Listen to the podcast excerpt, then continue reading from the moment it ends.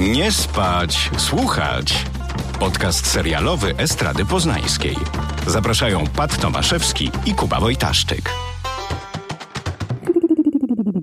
Poszło. Dzień dobry, tu podcast Nie spać, słuchać, Kuba Wojtaszczyk i Pat Tomaszewski, dzień dobry. Słuchaj, 10. odcinek. Gdybyśmy byli serialem premium, to bylibyśmy w finale sezonu. O, mam nadzieję, że to jednak nie będzie finał.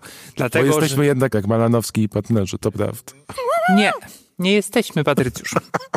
Ale muszę przyznać, że jestem bardzo podekscytowany na ten odcinek, ponieważ takie, zanim jeszcze zdradzimy, takie sentymentalne podróże dobrze, wydaje mi się, mi robią i robią też naszemu podcastowi. To prawda, szczególnie, że od razu nasuwa się wniosek, jak ile czasu upłynęło i jak bardzo się zmieniliśmy. Nie wiem, czy ty też miałeś takie przemyślenia. Tak, i również takie, że jestem stary.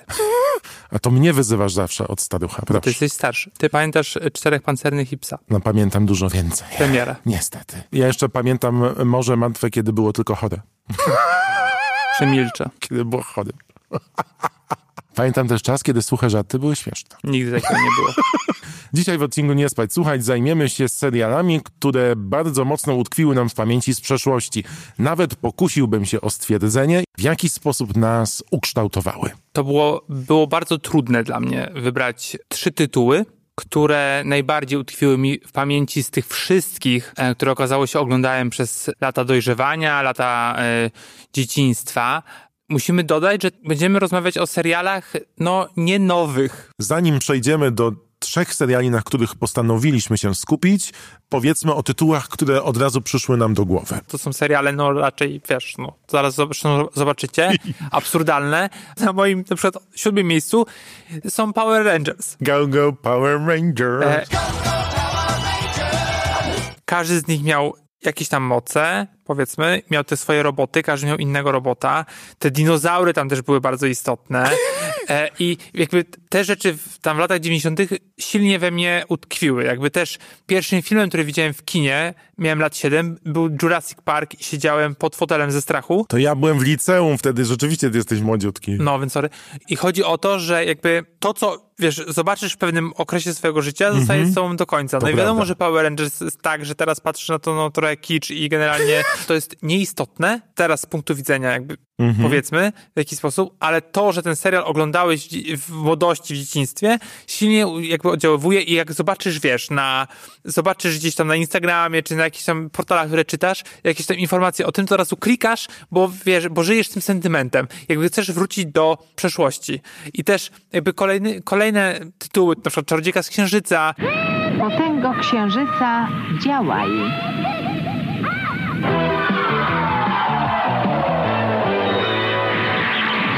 W imieniu Księżyca surowo cię ukaże. Okio. Jak myślę o tym, to też mam takie skojarzenia. Z kolei ta animacja była taka na granicy, że to nie była do końca bajka, ale to, że przez to, że to było japońskie, to było trochę mniej konserwatywne, bardziej otwarte. I tam bieliznę pokazywały na przykład, przecież. Nie? I jakby generalnie te wszystkie bajki na Polonii 1 bodajże, te wszystkie azjatyckie, takie były.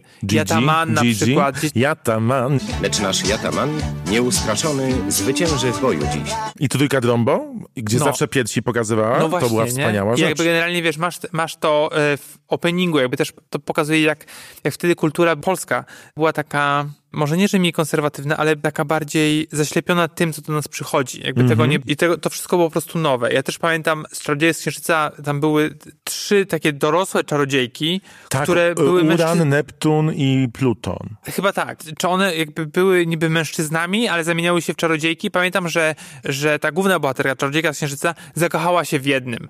Znaczy w jednym. Nie, ona była z Tuxedo przecież cały czas. Nie, ale to nieprawda. To był związek właśnie taki toksyczny, że raz byli, raz nie byli.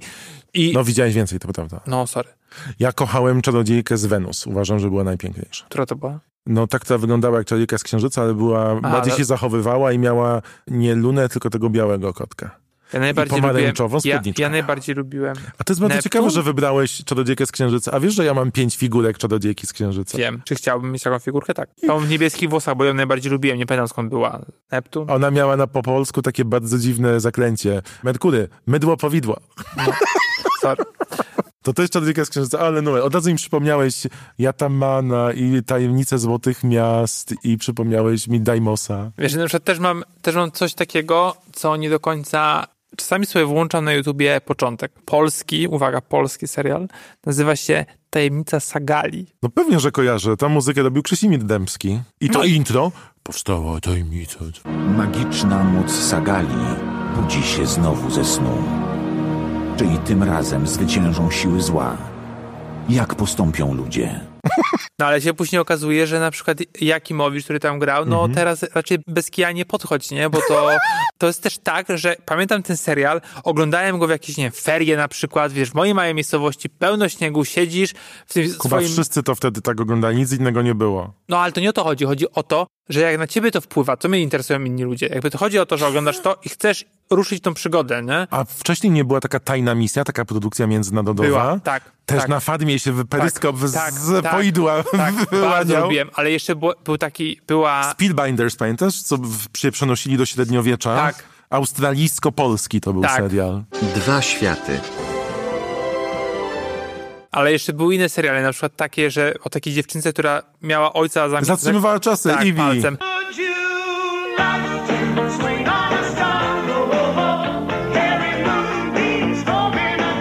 Nie z tego świata. Myślisz, że do tej pory czasami sobie nie nacisnę dwoma palcami? Znaczy ja kochałem ten serial, bo tam była ta opcja, że wszyscy zastygali i widać było, że to nie były efekty specjalne, bo oni się duszali cały czas. Ja lubiłem to do tej pory. Zdarza mi się, że próbuję zatrzymać czas palcami z nadzieją, że... No nie wiem, czy tak ładnie, czy to jest jednak... To jest super. A maszynę zmian pamiętasz? Albo wow? Nie. Wow. Wow. Z Malajkatem? Tak. Ale też również o tym gadającym kocie też pamiętam. 7 życzeń? Tak. O, to było super.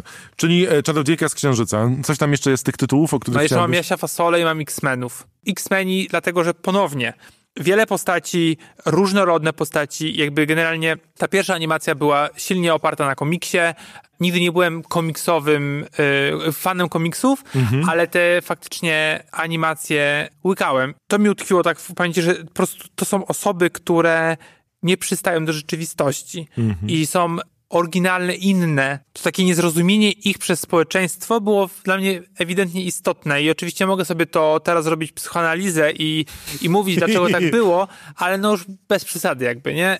No zobacz, to ty miałeś X-Menów. Ja nie pamiętam w ogóle, żeby X-Meni byli emitowani w telewizji. Pamiętam, że ja miałem Żółwie Ninja i ja miałem Kapitana Planetę. O matko, te moce i kto również, miał jaki pierścień. Tak. To było super. Teraz by się przydał Kapitan Planeta. No, ale ten, co miał serce, to taki suchar, nie wiem. To było najśmieszniejsze z tego wszystkiego. Z połączenia tych 5 mocy powstaje mistrz nad mistrze. Kapitan Planeta.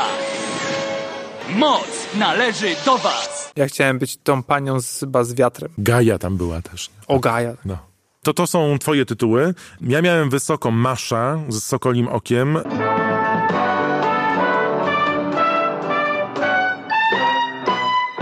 Co jest też bardzo ciekawe, Masz w Stanach był emitowany przez 11 lat i mimo, że wojna w Wietnamie tyle nie trwała, to w telewizji trwała 11 lat. I też ze względu na humor i na sam fakt, że jednak osadzony w realiach traumatycznych, bo wojny, był to sitcom, który portretował ją z punktu widzenia lekarzy, gdzie łączono wątki komediowe z traumatycznymi wydarzeniami wojny, co było bardzo ciekawe do oglądania. Zresztą Masz do dzisiaj trzyma rekord najchętniej oglądanego, bo chyba 90 milionów ludzi włączyło telewizor, by zobaczyć ostatni odcinek. Miałem też Alo, Alo, które oglądałem całą rodziną u mnie w domu. Dzień dobry było bardzo popularne. Dzień dobry. Przystanek Alaska, o którym mówiliśmy w poprzednim odcinku, ale miałem też wysoką Seinfelda, którego wspominałem w poprzednim odcinku ze względu na Elaine. I to są seriale, które dosyć mocno na mnie wpłynęły. Teraz tak jak zacząłeś mówić o tych animacjach, to sobie właśnie też przypomniałem i Denvera, ostatniego dinozaura, i przypomniałem sobie Tajemnice złotych miast. To do dzisiaj nie wiem, czy oni odkryli te miasta Azteków, czy nie pamiętam. Tajemnicze złote miasta.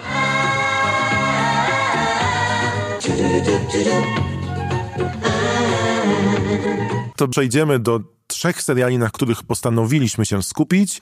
Pierwszy tytuł, o którym Kuba chce powiedzieć, to jest serial, który dzięki pandemii koronawirusa odżył w sercach wielu milionów ludzi, ponieważ obsada zebrała się, by wirtualnie przeczytać scenariusz pierwszego odcinka, łącznie z panią, która śpiewała charakterystyczną tytułową piosenkę.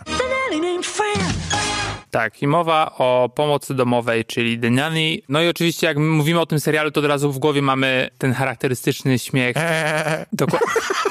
Nie ten, inny. To była nieudana próba moja. Głównej bohaterki, czyli Fran Fine, którą grała Fran Drescher, i trzeba też nadmienić, że ten serial został między innymi stworzony przez panią Drescher. I Fran jest super. Muszę przyznać się, a niechętnie to robię, że 2 lata temu, kiedy odkryłem, że jedna z platform streamingowych emituje ten serial, to te 6 sezonów pyknąłem chyba w 2 tygodnie. Możemy ją zobaczyć na Amazonie między innymi. I premis tego serialu jest dobrze znany i streszczony zresztą w openingu. She was walking in a bridal shop in Flashing Queens. Till her boyfriend kicked her out in one of those crushing scenes. What was she to do? Where was she to go? She was out on her fanny. Do kąta. Czyli nie miałbym kariery na Broadwayu? Nie. Myślę, że nigdzie. Myślę, że nigdzie. I oto Fran zrywa ze swoim chłopakiem, z którym prowadzi sklep z sukniami w biedniejszej części Nowego Jorku. No i musi zrobić, jakby zacząć zarabiać ponownie, żeby się utrzymać. No i zaczyna sprzedawać kosmetyki na Manhattanie, czyli w tej bogatszej części miasta. Ale jak zaczyna sprzedawać te kosmetyki? Jak? No jak domokrążca. No tak. Za Iwonem chodzi. To był bardziej Oriflame. Może. I tak trafia do domu Maxwella Sheffielda, brytyjskiego wdowca. No i zaczyna opiekować się 3 jego dzieci. Z czasem rodzina zbliża się do siebie. No i o, jak ładnie. Żart tego sitcomu polegał w dużej mierze na styku pomiędzy klasą wyższą i niższą. Rozgadana, głośna rodzina Fran kontrastowana była z zadzierającą nosa klasą Sheffielda, w sensie, że tą wysoką klasą. Ale jak się tak przyjrzeć, to on za dużo tej klasy nie miał. Miał pieniądze, to na pewno. Ale miał całą świtę, która... Sissy Babcock? Ona była najlepsza. Absolutnie. To była moja ulubiona postać. Oczywiście tak. Co dla mnie jest istotne w tym serialu, to, że jest tam dużo różnorodnych bohaterek, które pokazały, że tak naprawdę jeden model kobiecości jest czymś sztucznie wykreowanym. I wykreowanym na potrzeby społeczeństwa. No i pomoc domowa wychodzi poza ten stereotyp. I przez to, że wychowałem się w domu pełnym kobiet, jest to dla mnie istotny serial, ponieważ w jakiś sposób odnajdywałem, może amerykańską wersję mojej rodziny, to za dużo powiedziane, ale to, że to, co na przykład pokazywały reklamy lat 90. mnie, młodemu chłopakowi, w ogóle nie oddawało tego, co miałem w domu, i to, co na przykład widziałem w pomocy domowej. I to było dla mnie super istotne, żeby nie poddać się takiemu, takiemu męskiemu, szowinistycznemu spojrzeniu. Dobrze, spojrzeniu, ładnie podzieliłeś. Spojrzeniu na kobiecość. I wydaje mi się, że ten serial jest mimo wszystko mocno feministyczny, jeżeli na niego teraz spoglądamy, ponieważ faktycznie ta różnorodność kobiet i też pokazywanie tych różnych klas społecznych było bardzo silnie widoczna. No i też Fran jest taką bohaterką, która jest zwariowana, jest głośna, jest jej pełno i może z jednej strony irytować, ale z drugiej strony z nią sympatyzujesz. Ma też takie czyste serce i taką prostą motywację w tym wszystkim, co jest chyba, myślę, że tym wygrywała serca publiczności, bo rzeczywiście mafiała na punkcie celebrytów i piszczy, jak widzi kogoś sławnego, a przez te chyba 200 odcinków tam przepłynęło mnóstwo znanych gwiazd, nazwisk, ale właśnie sposób, w jaki traktuje te dzieci pana Sheffielda, czyli mówi im proste prawdy życiowe z wielką troską, a jednocześnie bardzo śmieszne. Dlatego wybaczamy jej większość tych rzeczy, które były niepoprawne dla tej klasy, dla tego stanu i dla jej zachowania. Ja polubiłem pomoc domową za kontrasty wszystkie i za komizm sytuacyjny, komizm postaci, przede wszystkim komizm werbalny. Uważam nadal, że Jetta jest wspaniałą postacią, czyli babcia Fran, a koleżanka Fran Wal, momentami majstersztyk. Patrz, tyle lat minęło, bo to są... Który rok to był, kiedy ona debiutowała? 9-2 pewnie, albo 9-1. I do dzisiaj pamiętam scenę, kiedy Fran była u chińskiego lekarza z Val i Val chciała coś, żeby pomóc sobie z inteligencją i on dał jej słoik tabletek i powiedział, żeby brała jedną co 24 godziny. I ona odpowiedziała, to ile na dobę? Po czym jak on to usłyszał, to wyciągnął jeszcze większy słoik i mówi, to dodatkowo bierz te tabletki raz na 7 dni. A ona zapytała, to ile na tydzień? Po czym wyciągnął jeszcze większy słoik. Takes one every 24 hours. But how many times a day? You better take the large. 93,99. O, to ładnie. Bardzo długo. Tak, i Niles, czyli Lokaj plus Sisi, to jedna z lepszych relacji. Do dzisiaj gorąco zachęcam, żeby zajrzeć na YouTube'a i wpisać Niles i Sisi. Ryczycie ze śmiechu od pierwszej do ostatniej sekundy. Oh, what are you doing here? The sun is up. Niles, just plain tomato juice. Don't you have anything hard? Not for you. Tak, to prawda, Lokaj miał największe, no takie, wbijał takie szpile faktycznie i Sisi poddawała się temu pewnie. Serial to trochę kreował, że nieświadomie, ale tak naprawdę ona była bardzo inteligentna. Co prawda wyrachowana, ale no właśnie tak jak powiedziałem, nie? Że nie ma jednego modelu kobiety, tak samo jak nie ma jednego modelu mężczyzny i ten serial to wypunktowywał bardzo. Przepraszam, zacząłem się śmiać, ale jak zacząłeś mówić, to od razu mi się przypomniała scena, jak Niles wmówił Sisi, że szefie ma czwarte dziecko i ona go szukała cały czas. Naprawdę? Tak. Ja nie pamiętam. Pokazał jej zdjęcie z Kevinem sam w domu i ona szukała cały czas tego Briana. Ostatnio słuchałem właśnie u Marka Marona wywiadu właśnie z Fran Drescher i ma być bodajże spektakl na Broadwayu. O, proszę. Oczywiście z nową obsadą i no faktycznie ona, no to się brzydko mówi, no ale odcina kupony cały czas od tej postaci, no bo od jakby tego serialu, bo cały czas ma prawa. No i ma bodajże nowy serial na jakiś sitcom, bodajże nazywa się Bankruci, coś takiego, ona gra teściową tym razem. No i ma sobie ten serial. No ale ona też stworzyła Happily Divorced, gdzie bardzo mocno przecież wrzuciła swoją biografię, bo nie wszyscy wiedzą, że to jest przypadek, o którym bardzo mocno mówiono w Stanach Zjednoczonych. Ona wyszła za mąż i po kilku latach ten mąż przyznał się do bycia homoseksualistą. I się przyjaźnią do tej pory. Właśnie, przyjaźnią się do tej pory i przeżyli szczęśliwy rozwód. Kiedy opowiedziała tę historię w stacji telewizyjnej, to powiedzieli, ja napisz o tym serial. I ten serial przez 2 sezony był emitowany w Stanach i był nawet popularny. I przeżyła bardzo traumatyczne zdarzenie w życiu. Nie wiem, czy czytałeś o tym albo słuchałeś. No, powiedz. Przeżyła włamanie i gwałt.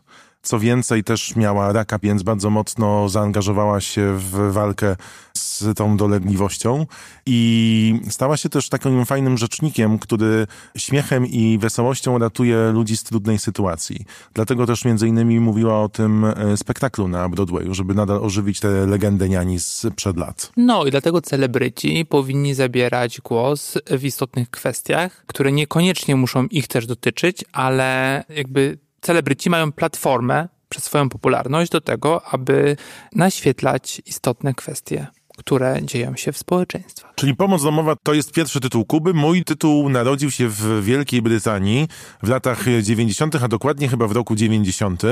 Serial napisał Roy Clark, w roli głównej wystąpiła Patricia Lartridge. Nazywa się Co ludzie powiedzą i dzięki niemu świat poznał wspaniałą Hyacyntę Bukiet.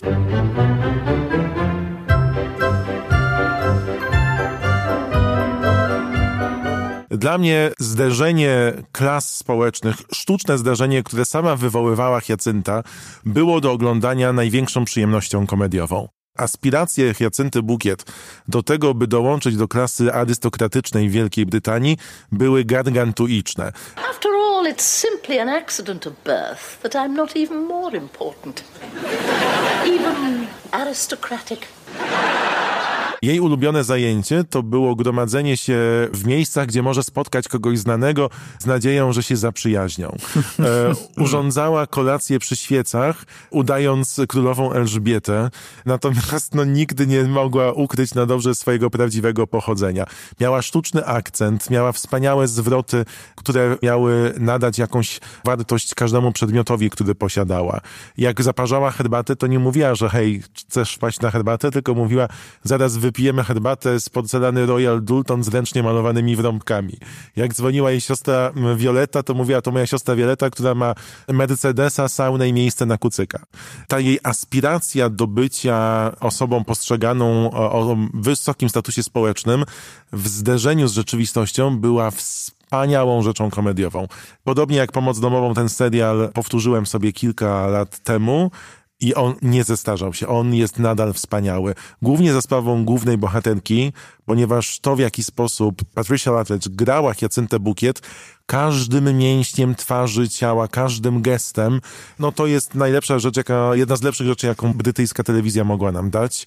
No i ta cała jej rodzina, od Powolniaka, przez Różę, po Stokrotę, Elżbieta i Emmet, jej sąsiedzi. Do dzisiaj mam ochotę śmiać się na głos, jak tylko widzę, kiedy Elżbieta trzęsie się na tylko jakąś propozycję dołożenia ciasteczka do herbaty, albo kiedy Jacynta chciała je, żeby nie wylewała herbaty i robiła jej herbatę w kubeczku dla dzieci z dzióbkiem. Ostatnio, to jest zaskakujące, że telewizja cały czas te odcinki tego serialu powtarza i ostatnio faktycznie w telewizji pojawił się, nawet nie wiem któryś, ale było właśnie Elżbieta przyszła na herbatę do bukietowej, no i zbiła porcelanę. I to cały czas jest bardzo tak zabawne, ten żart brytyjski. Pamiętam, że śmiałem się do łez i też od razu jak powiedziałeś mi, że ten serial wybierasz, pomyślałem o chyba naszym pierwszym odcinku, kiedy mówiliśmy o tym, że lubimy podglądać rodzinę królewską i z czego to wynika i to, że no pewnie też wiadomo z medialnego szału na Dianę i można o tym znowu długo rozprawiać, ale Bukietowa właśnie jest taką osobą, która chciałaby tam wejść do tej rodziny królewskiej, no bo wywodzi się z biedy lekko patologicznej i jakby ta potrzeba oderwania się jest u niej silnie zakorzeniona.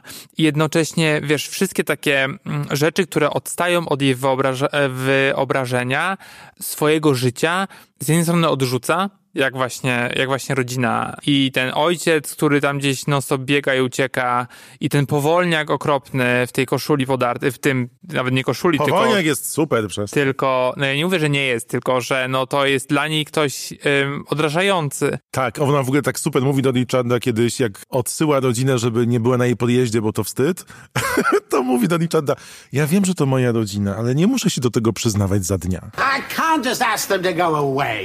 Richard, you know I love my family, but that's no reason why I should have to acknowledge them in broad daylight. No właśnie. I też ma syna Gaja, który wyciąga od niej pieniądze non stop i jakby on, jego nie ma i to też jest takie bardzo w jakiś sposób symptomatyczne dla tego czasu, no bo jednak Bukietowa jest bardzo ograniczona w tym swoim małym światku tej swojej imaginacji, a jednocześnie potrzebuje takiej osoby jak Elżunia, którą traktuje jako gorszą, nieistotną, żeby siebie wywyższyć w jakiś sposób. Nie? Jak ona potrzebuje też... dowartościowania, tak, to prawda. Tak.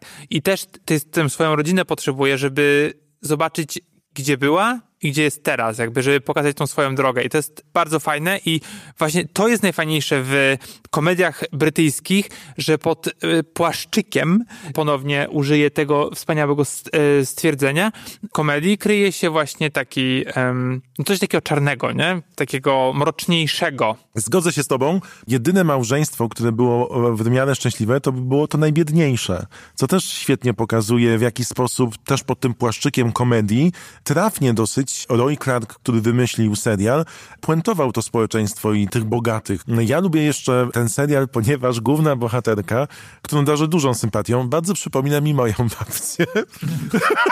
Co może nie zawsze idealnie po tym wszystkim, co powiedzieliśmy, no ale co zrobić? No rodzina to rodzina, trzeba kochać.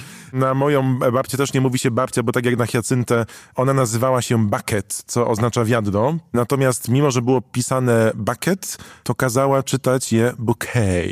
Is that for me? It says bucket on the envelope. It's bouquet, B-U-C-K-E-T, bouquet. Bucket. W Polsce było to trudne do przetłumaczenia, więc dobili z tego żakiet i bouquet, co było, no już nie było aż tak zabawne. Tak.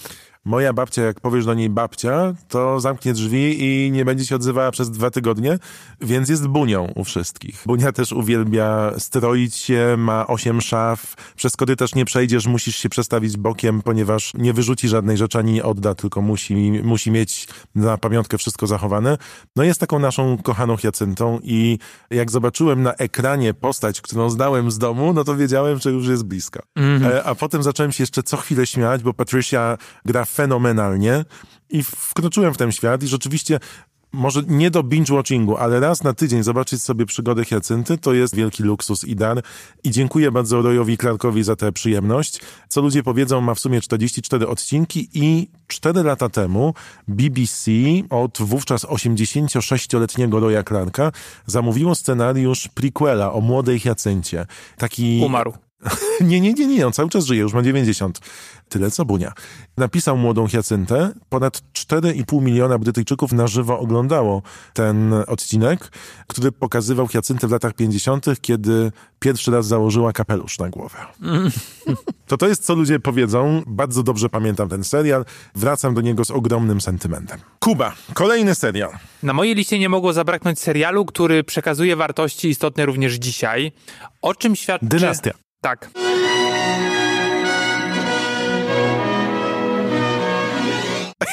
Ja zawsze byłem... Samidża. Jak ona się nazywa? Alexis Crystal? Alexis, oczywiście, ale to jest tak strasznie oklepane, że każdy chciał być Alexis, że... No bo przecież nikt nie chciał być Tom, jak ona tam Crystal. Miała. Crystal. No przecież... Ona miała fajną fryzurę. Tak, a ostatnio Netflix mi przypomniał, że aktorka, która grała Alexis, ma na imię jak? Joan Collins. Ale to nie to mi przypomniał, tylko to, że Joan Collins grała w którejś części Flintstonów. Tak? Bo ja pamiętam, że Rosie O'Donnell grała. Tak, ale to był pierwszy, a to drugi części. Tak, bo potem Rosie już nie wróciła, tak. No raczej. No dobrze, to który jest twój serial? Nie jest to Dynastia. To nie jest Dynastia, jest to Sabrina, nastoletnia czarownica.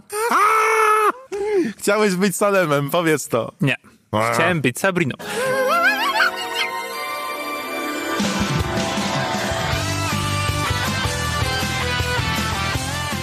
Melissa Joan Hart.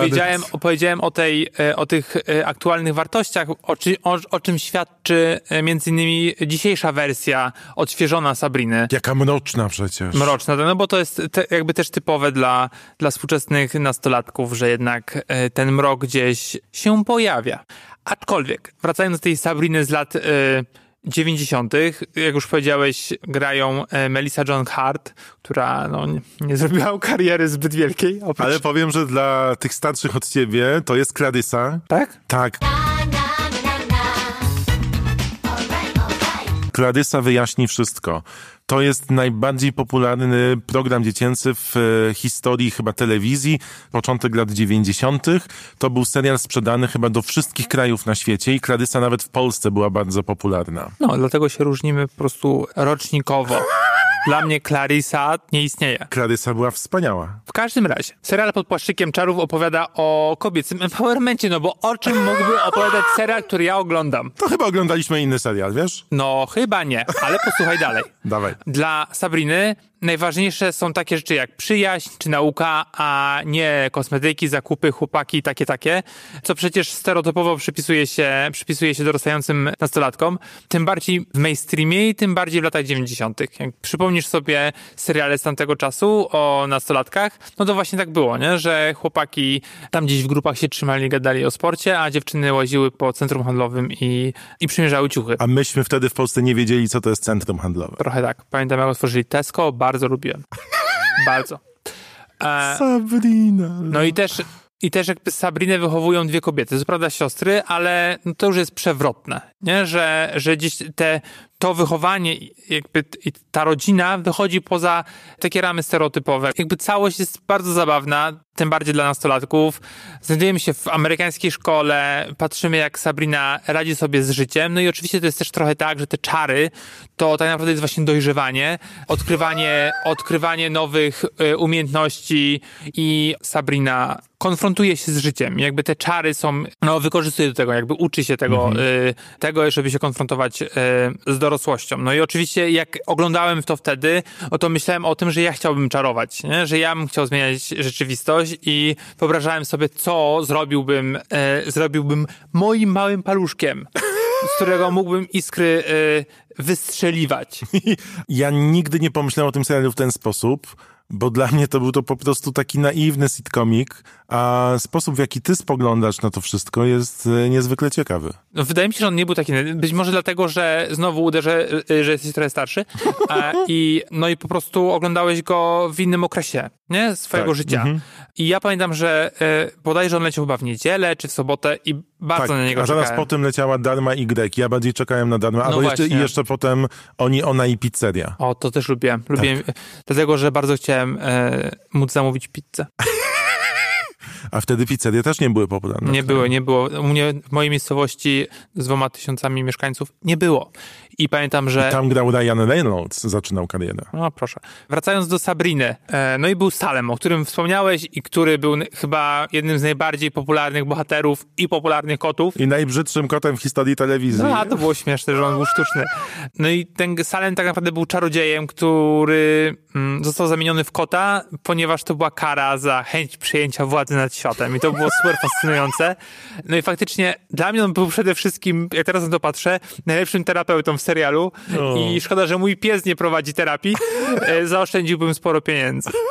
Z Sabriny pamiętam najbardziej to, że z jakichś względów jedna z tych ciotek nie mogła pojawić się w ostatnim odcinku serialu. Tabloidy wówczas pisały o jakimś konflikcie, ale byłem bardzo ciekawy, w jaki sposób twórcy to zagrają. I ją zamienili w świeczkę. I ona była świeczką w ostatnim odcinku i ją wszędzie noszono na ręce i mówiono do niej hej ciociu. Wspaniałe. Kto by nie chciał być świeczką. Tak. Bardzo ceniłem ten serial i jak o tym myślę i oglądałem tą nową wersję Sabriny, którą zrobił Netflix, no i ja jestem trochę za stary już, nie? Oczywiście widzę tam fajne rozwiązania, ale znowu, jak rozmawialiśmy o serialach dla nastolatków, że jeżeli bawią mnie postaci dorosłe, no to coś już jest nie tak chyba, nie? I tam faktycznie w nowej wersji, pomimo, że Kiernan Shipke, czyli Sally z Mad Mena, bardzo, bardzo lubię i cenię, no to jednak te ciotki, które tam się pojawiają, są wspaniałymi aktorkami. Ona jest brytyjską aktorką, tam taka najbardziej poważna. Ona grała w Homeland i ona grała fantastycznie Miranda w Homeland. Otto i ona jest Miranda ekstra. Jest ona też super. Grała we Władcy Pierścieni. Tak. Ale najlepsza dla mnie w tym nowym serialu jest Michelle Gomez, czyli Madame Satan. No oczywiście z taką hardą postacią, z beachface'em, no i chce zaszkodzić Sabrinie. I wiesz, i to też pokazuje, że te kobiety są jakby cały czas głównymi bohaterkami, mimo że masz tę nową wersję, która jakby już klasycznie, generalnie patrząc na telewizję, będzie poruszać właśnie takie tematy empowermentowe dla kobiet, a tu mamy serial z lat 90., który oczywiście robi to w takiej troszeczkę plastikowej, pudrowej wersji, no ale cały czas to robi i jakby jeżeli we mnie to zostało, to pewnie w wielu moich rówieśnikach i w wielu moich rówieśniczkach również. Czyli Sabrina, nastoletnia czarownica. Bardzo ciekawy wybór. It's an interesting choice. A co ty wybrałeś, Pat? Ja wybrałem coś dużo mroczniejszego. Mark Frost i David Lynch stworzyli serial, który zmienił oblicze telewizji. To był początek lat 90., konkretnie rok 90. Późna jesień tego roku na Jedynce zobaczyliśmy pierwszy raz napis Twin Peaks i usłyszeliśmy najbardziej znane nuty Angelo Badalamentiego. Nie nuć, proszę. Napisane. Dun, dun. Dun, dun. Przestań. To jest dobre akurat. Dun, dun.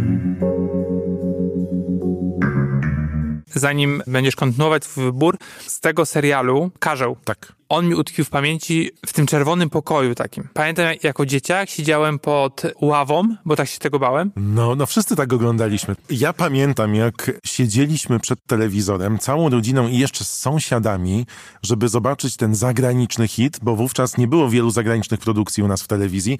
Zresztą chyba jak Twin Peaks debiutował, to były tylko 2 kanały, bo Polsat pojawił się dopiero w 92 roku, TVN w 97, więc sobie wyobraźcie, przez większość czasu lat 90 mieliśmy tylko 3 kanały telewizyjne. No i jak ktoś był szczęśliwy, to miał satelitę. Tak, ja miałem. Na Polsacie również powtarzali ten serial Twin Peaks.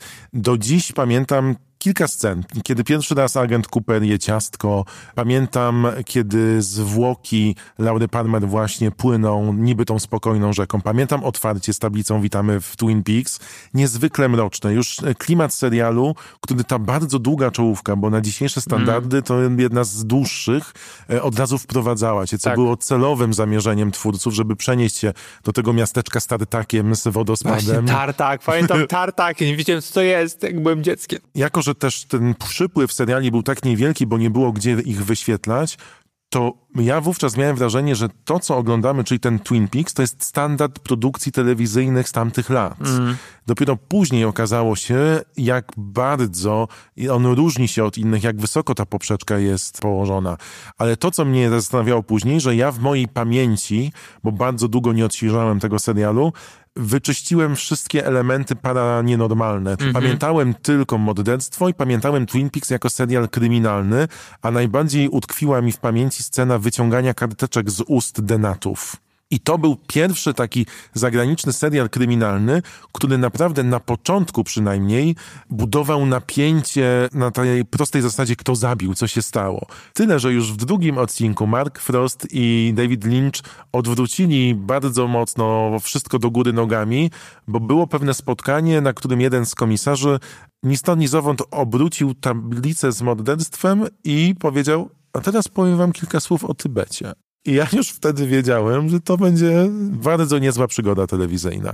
I rzeczywiście mnóstwo postaci do dzisiaj budzi pewne lęki. Na przykład Bob, no przecież był bardzo traumatyczną postacią dla wielu osób. Mam przyjaciółkę, która do dzisiaj na wzmiankę słowa Bob mówi o nie i może złapać kogoś za rękę. A nie wiem, czy wiesz, Bob na przykład pojawił się na planie przypadkowo, bo był stolarzem czy kimś tam i go Lynch zobaczył i mówi: dobra, jesteś tutaj teraz, ni stąd, ni zowąd. Zresztą wiele osób przypisuje Twin Peaks Lynchowi, a większość postaci wymyślił sobie przy kawce gdzieś Mark Frost. Zrobił to wspaniale. Sam w jednym z wywiadów mówił, że budował postaci archetypy na podstawie prawie że mitologicznych wyobrażeń, że każdy coś innego reprezentował i że to nie były postaci z krwi i kości, tylko zawsze miały symbolizować pewne zachowania. Co nie zmienia faktu, że mrok i zachowania tych postaci, tak szczególnie jeszcze w tym świecie, budowały takie napięcie, że dokładnie to, o czym wspomniałeś.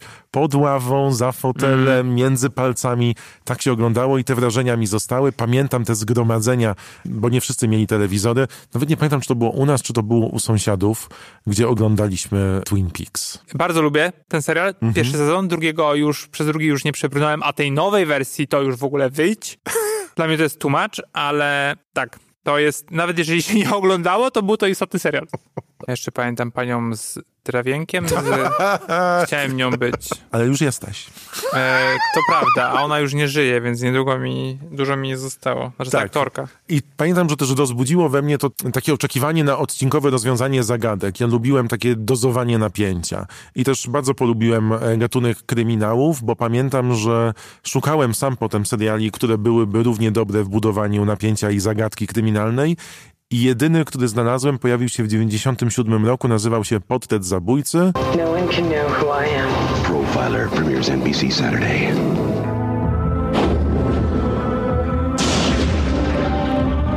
To właśnie wtedy pojawił się TVN i kupił ten serial od NBC. On był hitem NBC, miał chyba tam od 14 do 40 milionów oglądających. Z piękną Ali Walker, którą do dzisiaj uwielbiam. Fun fact, 17 lat po tej premierze wytropiłem Ali Walker i udało mi się z nią porozmawiać przez telefon. Hi, this is Ali Walker from the Profiler. Have a nice day. I ona użyła pięknego zdania, bo Ali Walker nie jest teraz często obsadzana, ponieważ jako 50-latka nie zgodziła się na jakiekolwiek zabiegi plastyczne i powiedziała mi, że przez to ma mniej ról. My friend told me when I was trying to look younger, she said, Al, You can look older or you can look weird. Postanowiła, że będzie się starzeć naturalnie, przez co występuje rzadko w telewizji, ale za każdym razem, kiedy ją widzę, to uśmiech na mojej twarzy jest gargantuiczny. A serial, w którym, bo to była dygresja, dziękuję, koniec, zagrała, to Portret zabójcy Profiler, który był pierwszym serialem w ogólnodostępnej telewizji amerykańskiej, gdzie jednym z głównych bohaterów, również w napisach początkowych, był seryjny morderca o imieniu Jack, Jack of all trades. I sami twórcy też, m.in. Cynthia Sanders, mówiła, że też inspirowała się budowaniem postaci z Twin Peaks. To była bardzo długa dygresja, zgubiłem się trochę. Bardzo. Mnie się z tego czasu jeszcze kojarzy z Archiwum X. I, to był 90. chyba wtedy. No pewnie to oczywiście trochę później, jakby w sensie, ale wydaje mi się, że gdzieś to w moim kilkuletnim życiu gdzieś to utkwiło. I mam takie właśnie, tak jak oglądałem tego...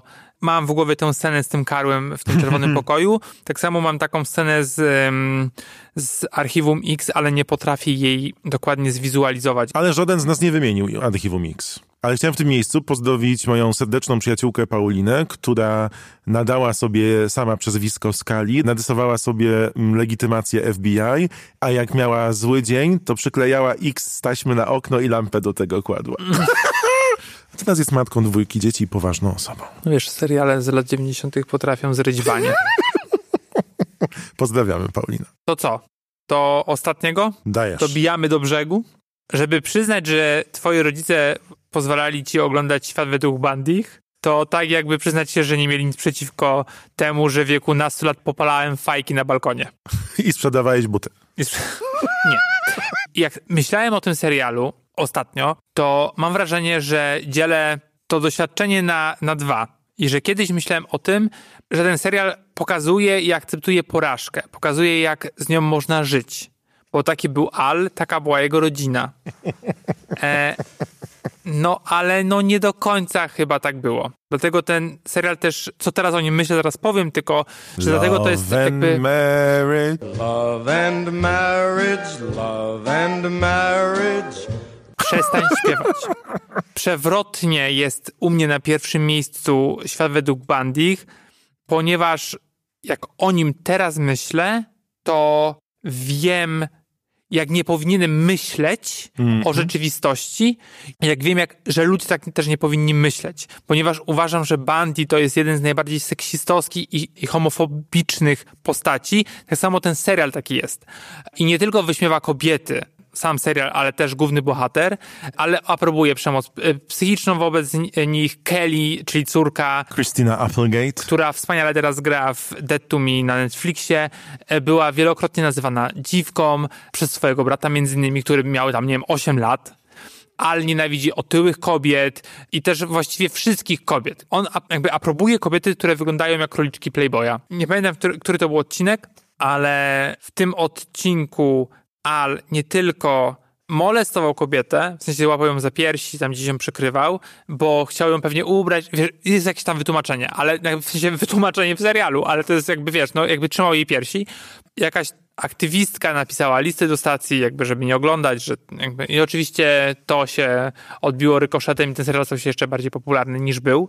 I wydaje mi się, że niewiele jest takich seriali, które tak jawnie pokazują gniew białego, heteroseksualnego mężczyzny i który myśli, że należy się jemu więcej niż ma. Nienawidzi swoich dzieci, nie kocha swojej żony, jednak nie rozwiedzie się z Peggy. W tym momencie serial pokazuje swoją konserwatywną naturę. Dlatego najbardziej lubię Peggy, bo mimo wszystko działa w tym serialu bardzo przewrotnie.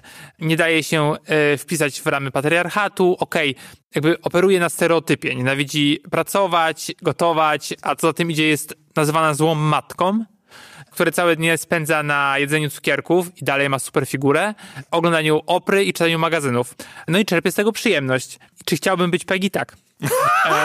I koniecznie w tych włosach. No i generalnie, wiesz, ten serial jest dla mnie super istotny właśnie z tego punktu widzenia. Czyli że... jak nie robić. Tak, jak nie robić, ale jakby też, że wiesz, że patrzysz na ten serial teraz i widzisz, jak bardzo takie stereotypowe, patriarchalne myślenie jest wdrukowane w społeczeństwo. Do tego masz jeszcze wspaniałych aktorów, którzy tam grają, no bo jakby i Ed O'Neill jest świetny i taki fun fact, przed tym grał role dramatyczne i Bali się, że, że ten serial będzie kojarzony za bardzo z dramatem, a po tym jakby się skończył, to O'Neillowi było trudno zrobić jakąkolwiek rolę inną niż komediową, ponieważ był tak silnie przypisywany do Ala. No i też jest głową rodziny w Modern Family. No i jak porównasz te seriale, to widać jakby tą różnicę w postrzeganiu tego, o czym mówię. No i oczywiście jeszcze jest Katie Seagal, czyli Peggy, która jest absolutnie fenomenalna. A w Synach Anarchii jest znakomita. Tak, i też taka wydaje mi się, no trochę niedoceniana mimo wszystko, nie? I jako aktorka, bo Synowie Anarchii to zostały produkowane jakieś małej telewizji, jakby że ona dostała chyba Globa czy Emmy. W telewizji FX, która należy do Johna Landgrafa, męża Ali Walker z Profilera. No to teraz FX jest trochę bardziej jednak już znańsze. Z najnowszą stacją. Fun fact numer 2. Synowie Anarchii to ulubiony serial Wojciecha Manna. Wspaniale. Wiedza bezużyteczna, opata, odcinek tak. 1334. W każdym razie ten serial jest dla mnie dlatego ważny, ponieważ wychowałem się na nim, nikt mnie nie kontrolował i musiałem dorosnąć do tego, żeby zobaczyć, z czego tak naprawdę wyrosłem. Wiesz, co jest najciekawsze w tym wszystkim? Że ty poświęciłeś taką analizę, jakiej zakładam twórcy nigdy w życiu nie zrobili. Nigdy nie zastanowili się nad tym, o czym opowiadają i co robią, bo świat według Bandych, czyli jak to było po angielsku? Coś z marriage? Married with Children. To jest typowy przykład, ale 1:1 modus operandi sitcomu amerykańskiego z definicji, po prostu od A do Z. Jak zwrócisz uwagę, scenariusz każdego odcinka był dokładnie taki sam. Jeszcze chciałem dodać, że w naszej świadomości utkwiło, że oni mieli 2 dzieci i psa. Później mieli kolejnego psa, który był reinkarnacją tego pierwszego, Bada. Ale jeszcze było jedno dziecko, które miało na imię 7. I ściągnąłem sobie opis tej postaci. 6-letnie dziecko adoptowane przez rodzinę Bandych po ucieczce jego rodziców, kuzynów Peggy. Postać usunięto po 18 odcinkach, ponieważ nie podobała się widzom. Nigdy jednak nie wyjaśniono, co stało się z 7. W 8 sezonie na kartonie mleka zauważyć można było zdjęcie 7 podpisane zaginiony. Nazywał się 7, ponieważ był 7 dzieckiem kuzynostwa Peggy, jak również dlatego, iż występował w 7 sezonie. Ale to jest super, że nawiązali na koniec. Ja lubię takie małe easter eggs. No ale jednocześnie nikt jakby nie wyjaśnił. A to jest ciekawe podejście. Czyli mówisz o serialu Świat według Bandych, który utkwił ci w głowie dlatego, że pokazywał ci wzorce, za którymi nie warto iść. Właściwie pokazał ci, jak nie należy żyć, znaczy, jak nie należy myśleć. To jest też tak, że ja wtedy o tym nie myślałem, jak miałem naście lat. I zakładam, że długo tak nie myślałem, nie wiem, będąc na studiach i tak dalej. To chodzi bardziej o to, że jak teraz o tym myślę, a przez to, że tworzymy ten podcast, ja też piszę o serialach, jakby dużo oglądam i jakby te postaci utkwiły mi w głowie i zastanawiałem się, idąc po nitce do kłębka, zastanawiałem się, dlaczego i co ten serial ze mną zrobił i co robi teraz. No i wydaje mi się, że dlatego on jest dla mnie tak istotny, ponieważ teraz mogę spojrzeć, wiesz, krytycznie na niego, no tak. Nie wiem, na ten okres lat 90. na przykład, nie? I znaleźć takie seriale jak na przykład, nie wiem, Sabrina, które w jakiś sposób są, wiesz, pewnie teraz bym tego nie oglądał, ale jak patrzę, to ten serial przekazał mi te pozytywne wzorce, a Świat według Bandych nie. Rozumiem. To jest też ciekawe, że zobacz, wybraliśmy więcej seriali komediowych, bo tak. Mój serial, o którym chciałbym teraz powiedzieć, również jest serialem komediowym, ale komediowym brytyjskim, który powstał, właściwie narodził się jako sketch w mega kultowym i do dzisiaj momentami bardzo zabawnym brytyjskim programie French and Saunders. Dawn French i Jennifer Saunders napisały sketch, w którym odwróciłyby rolę matki i córki. W sensie matka zachowywałaby się jak nastolatka, a córka by była bardzo dojrzała.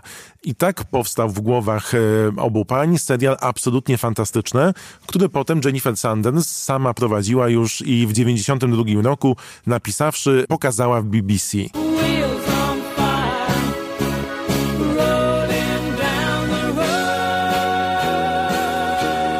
Główne bohaterki w tym serialu dorosłe zachowują się jak niegrzeczne nastolatki, które urwały się ze szkoły, a jedyną trzeźwo myślącą osobą w całym serialu jest córka Ediny, głównej bohaterki, która jest taką starą panną, która ma lat 17, ale zachowuje się jakby miała 89. It's disgusting, that is so degrading to women. What do you mean? She's got the whip. Yeah. ten brytyjski sitcom został chyba rekordowo poza Co ludzie powiedzą sprzedany do wszystkich innych krajów na zasadzie licencji. Na to mogę nawiązać do Co ludzie powiedzą. BBC sprzedało licencję 1000 razy do różnych krajów na świecie przez ostatnie 30 lat. Ja kocham ten serial ze względu na wyśmiewanie całej popkultury, na mruganie okiem. On tak pięknie pokazuje ten świat, do którego większość ludzi aspiruje i to jest taki znakomity komentarz do tego niby luksusowego życia, pełnego obłudy. Bohaterki są też wspaniale przerysowane. I Patsy, i Edina, no to jest majstersztyk komediowy, fizyczny, werbalny. Czytałem i słuchałem wywiadów Jennifer Sanders odnośnie tego, jak stworzyły ten serial, i Jennifer Sanders mówiła, że wielką inspiracją okazał się zespół Bananarama, ten od I'm Your Venus, I'm Your Fire, z którym imprezowała w latach 90. bardzo, bardzo mocno i przypomniała sobie sytuację, kiedy pijane dziewczyny chciały wysiąść z taksówki, ale nie mogły, więc wszystkie wypadały tyłkami do przodu i ona skwitowała to mówiąc, to jest klasa. I o tym trzeba napisać. I zresztą wiele takich scen jest w tym serialu, a mój ulubiony odcinek to jest, kiedy główne bohaterki są we Francji i już lecąc do Francji, kiedy słyszysz, trzeba dużo wypić alkoholu w samolocie, ponieważ samo powietrze we Francji ma 11%, no to już wiesz, że będzie dobrze. A potem jeszcze jest informacja o tym, że jak są w tej Francji, jest wilgotno i to jest trochę pogoda korzystna dla komarów, to Patsy mówi, przestań, ostatni komar, który mnie ugryzł, spędził 2 lata w klinice do odwyku. Dobra. Dla mnie to jest ciekawe, bo jak wysłałeś mi ten tytuł, to ja w ogóle tego serialu nie kojarzyłem. Dopiero jak sobie wygooglowałem, no to faktycznie gdzieś tam przez mgłę. I to też, zobacz, różne typy kobiet, tam jest bardzo mało mężczyzn portretowanych.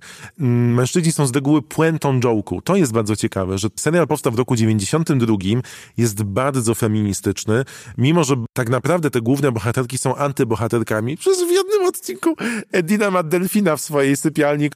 To jak ona mówi la crua, to też jest wspaniałe. Ona podchodzi z różdżką do szafy, żeby wybrać czasem ubranie. To jest tak przerysowana, wspaniała postać, zarówno Patsy, jak i Edina, że oglądasz i nie wierzysz, że telewizja publiczna brytyjska w latach 90. pozwoliła na stworzenie serialu, który wyśmiewa samą nią, wszystkich celebrytów, których ona, w tym ta telewizja filmowała, a jednocześnie puszcza do ciebie tak wielkie oko. To się ogląda z wielką przyjemnością. Zresztą ten serial kilkukrotnie powracał, bo najpierw miał 3 sezony, potem po kilkunastu latach wrócił z kolejnymi 2 sezonami, wracał z odcinkami specjalnymi.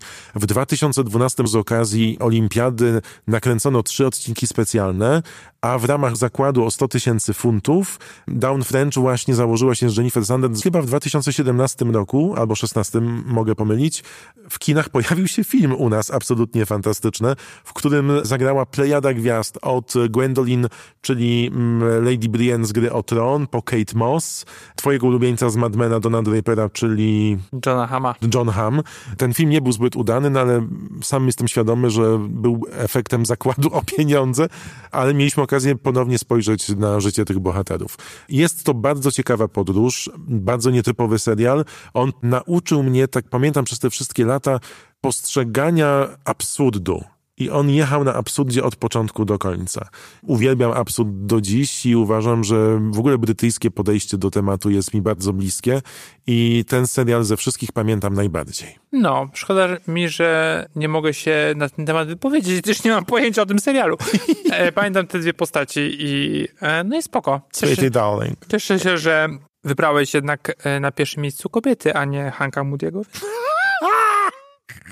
Ale byłem blisko, bo chciałem wybrać Monty Pythona albo Seinfelda, ale mówię sobie, dobra, absolutnie fantastyczne, do dzisiaj wracam i się śmieję na głos bardzo. No Monty Python to są seriale, które mocno wpłynęły na nas i które zapadły w naszą pamięć. To teraz śpiewając o Panie Kubo, przechodzimy do sekcji Polecamy. Oddaję Ci głos. Chcę polecić dokument 13. poprawka w reżyserii Avy Duvernay z 2016 roku, który jest dostępny na Netflixie. 13th Amendment to the Constitution makes it unconstitutional for someone to be held as a slave. We now have more African Americans under criminal supervision and all the slaves back in the 1850s. Wszystko dlatego, co dzieje się teraz w Stanach. Mm-hmm. I jeżeli chcemy lepiej zrozumieć, co dzieje się teraz w Ameryce, skąd te protesty i tyle osób na ulicach, warto właśnie zobaczyć 13. poprawkę. Reżyserka pokazuje systemowy rasizm, rasową nierówność Stanów i to, jak niegdysiejsze niewolnictwo zmieniło się po prostu w masowe wtrącanie ludzi do więzień, nawet za niewielkie przewinienia. Jest to też studium prześladowań doświadczonych przez czarnoskórych Amerykanów po prostu w pigułce. I znaczy generalnie nam białym trudno jest nawet sobie wyobrazić, jak to jest być osobą czarnoskórą i kiedy tak naprawdę główną zbrodnią, za którą jesteś posądzany, to jest twój kolor skóry, który nie pasuje białym ludziom. Tak, to jest gen, na który nie masz wpływu. Tak. I to jest najsilniejsze, jakby w sensie wydaje mi się w tym dokumencie, że bardzo otwiera oczy i naprawdę wiedzę, którą być może mamy poszatkowaną, jak ja miałem, bardzo systematyzuje. I możemy spojrzeć naprawdę, jakby w sensie takim świeższym okiem na to, co się dzieje teraz w Stanach. I wydaje mi się, że to jest jeden z bardzo, bardzo istotnych filmów. Zresztą ta reżyserka jest świetna. Jest taki również serial When They See Us. Tak, When They See Us, o tej piątce z Nowego Jorku, z Central Parku. Tak, i również mówi o takim systemowym rasizmie w Stanach, wśród policjantów głównie i jak postrzega się po prostu czarnoskórych bez względu na wiek, nie tylko jako zwierzęta, ale być może przede wszystkim jako zbrodniarzy. Ciekawy też w tym aspekcie jest cała produkcja i filmografia Spike'a Lee. Też na Netflixie dostępne są dwa seriale, które w pewien sposób mogą rzucić światło na to, co się teraz dzieje. She's Gotta Have It i The White People. Jedną z ważniejszych rzeczy, jakie my możemy zrobić, to się wyedukować, więc zachęcamy bardzo mocno, żeby poczytać, pooglądać, dlaczego to, co teraz w Stanach się dzieje, ma tak ogromne znaczenie, bo kiedy ja wczoraj przeczytałem artykuł New York Timesa, który mówi o tym, że do tych zmian społecznych, do których obecnie nawołują wszyscy i odnoszą się, dochodzi fakt, że śmiertelność na koronawirusa wśród czarnoskórych obywateli Ameryki jest 2,5-krotnie wyższa ze względu na to, że niektórzy lekarze też nie chcą leczyć tych osób, no to jest uderzające. I to, o czym mówi Kuba, absolutnie tak. W tym kontekście też warto zobaczyć jakikolwiek film Spike'a Lee, który jest jednym z niewielu reżyserów, który nie boi się poruszać tych tematów. I ja myślę, żebym na tym poprzestał. Nie polecałbym żadnej już komediowej innej rzeczy, tylko właśnie na tym, żebyśmy ten czas poświęcili na wyedukowanie się i przeczytanie lub zobaczenie czegoś, co pozwoli nam rozjaśnić sytuację, która dzieje się za oceanem. Dziękujemy bardzo. Do usłyszenia. Nie spać, słuchać. Producentem podcastu jest Estrada Poznańska. Wszystkie odcinki znajdziesz na estrada.poznan.pl.